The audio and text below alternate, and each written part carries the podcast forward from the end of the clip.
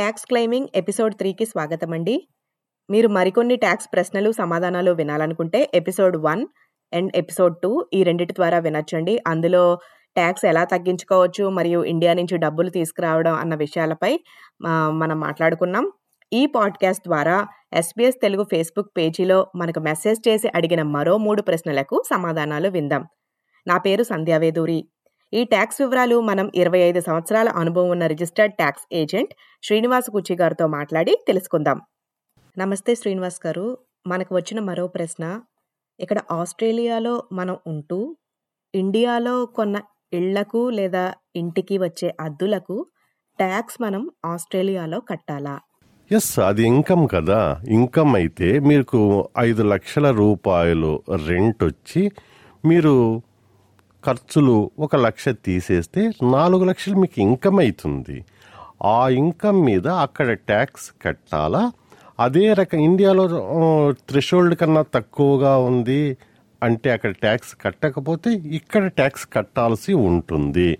అదే రకంగా అక్కడ ఐదు లక్షలు రెంట్ వచ్చి మీరు వడ్డీ పది లక్షలు కడతా ఉంటే ఫైవ్ లక్షలు నెగిటివ్ గేరింగ్ ఆ నెగిటివ్ గేరింగ్ అడ్వాంటేజ్ ఆస్ట్రేలియాలో కూడా తీసుకోవచ్చు.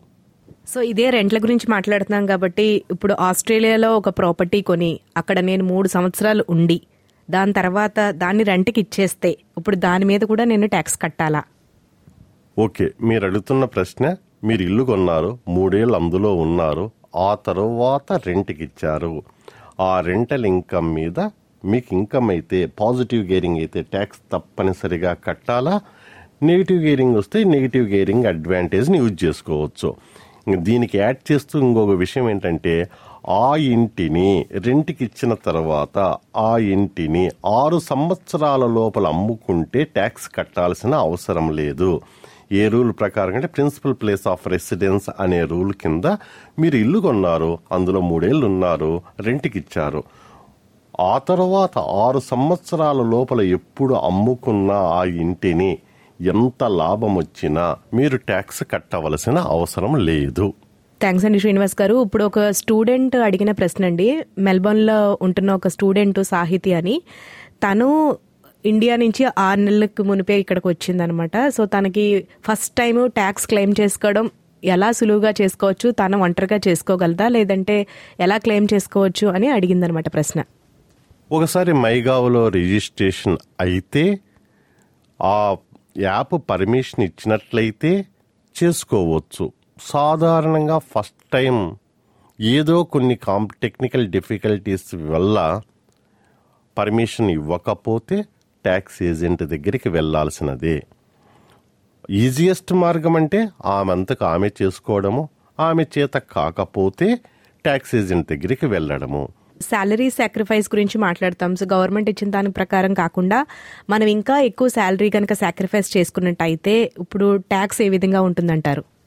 శాలరీ సాక్రిఫైస్ అంటే చాలా సాక్రిఫైస్ చేసుకోవచ్చు. Depends on the industry non profit organization వేరే ప్రాఫిటబుల్ ఆర్గనైజేషన్స్ వేరే. ఓకే సింపుల్గా క్వశ్చన్ అట్లా పెట్టాలంటే మీ శాలరీ రెండు వందల వేలు అనుకుంటే మీ ఎంప్లాయర్ ఇరవై వేలు ఇరవై ఒక్క వేలు సూపర్ కడతాడు. మీరు ఇంకా ఎక్కువగా ఒక ఇంకా ఒక ఏడు వేలో ఎనిమిది వేలో ఎక్కువగా శాలరీ సాక్రిఫైస్ చేసుకుని సూపర్ కట్టేస్తే అప్పుడు మీ ట్యాక్సిబుల్ ఇన్కమ్ రెండు వందల వేల నుంచి ఎనిమిది వేలు కట్టారనుకోండి. నూట తొంభై రెండు వేలు ట్యాక్సిబుల్ ఇన్కమ్ అవుతుంది you are going to pay the tax on one ninety two thousand only sacrifice చేస్తే ట్యాక్స్లో బెనిఫిట్ ఉంటుందమ్మా.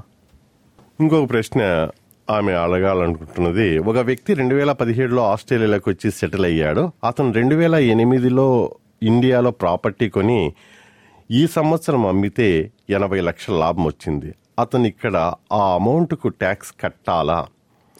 ఇది కొద్దిగా ట్రిక్కీ. అతను రెండు వేల ఎనిమిదిలో ఇండియాలో ఇల్లు కొన్నాడు. రెండు వేల పదిహేడులో ఆస్ట్రేలియాలోకి వచ్చాడు. ఇప్పుడు రెండు వేల ఇరవై మూడులో ప్రాపర్టీ అమ్మాడు. ఇంకోసారి. రెండు వేల ఎనిమిదిలో ప్రాపర్టీ కొన్నాడు రెండు వేల పదిహేడులో ఆస్ట్రేలియాకి వచ్చాడు రెండు వేల ఇరవై మూడులో అమ్మాడు. ఇలాంటి సందర్భాల్లో ఏంటంటే అతను వచ్చినది రెండు వేల పదిహేడులో. రెండు వేల ఎనిమిదిలో అతను ప్రాపర్టీ ఒక కోటికి కొన్నాడు అనుకోండి. రెండు వేల పదిహేడులో అతను మార్కెట్ వాల్యూ తీసుకురామని అడుగుతాం. రెండు వేల పదిహేడులో మార్కెట్ వాల్యూ రెండు పాయింట్ ఐదు కోట్లు ఉంటే అతను రెండు వేల ఇరవై మూడులో మూడు పాయింట్ ఐదు కోట్లకు అమ్మితే మేము లాభము అతనికి ఒక కోటి అని చెప్తాం. రెండు వేల పదిహేడులో వాల్యూ తీసుకోండ్రా. ఇప్పుడు ఎంత కమ్మినావు ఆ డిఫరెన్సే ఆస్ట్రేలియా రూల్స్ ప్రకారంగా క్యాపిటల్ గెయిన్స్ లెక్కలేకి తీసుకొని ట్యాక్స్ క్యాలిక్యులేట్ చేస్తాము. అతను ఇండియాలో ఎంత ట్యాక్స్ కట్టాడో ఆ కట్టిన ట్యాక్స్ని ఇక్కడ అడ్జస్ట్ చేస్తాము. Thank you so much Srinivas గారు. పది నుండి పన్నెండు ఎంతో ఉపయోగపడే ట్యాక్స్ ప్రశ్నలకు మీరు సమాధానాలు చెప్పారు. దీంతో ఈ సిరీస్ సమాప్తం.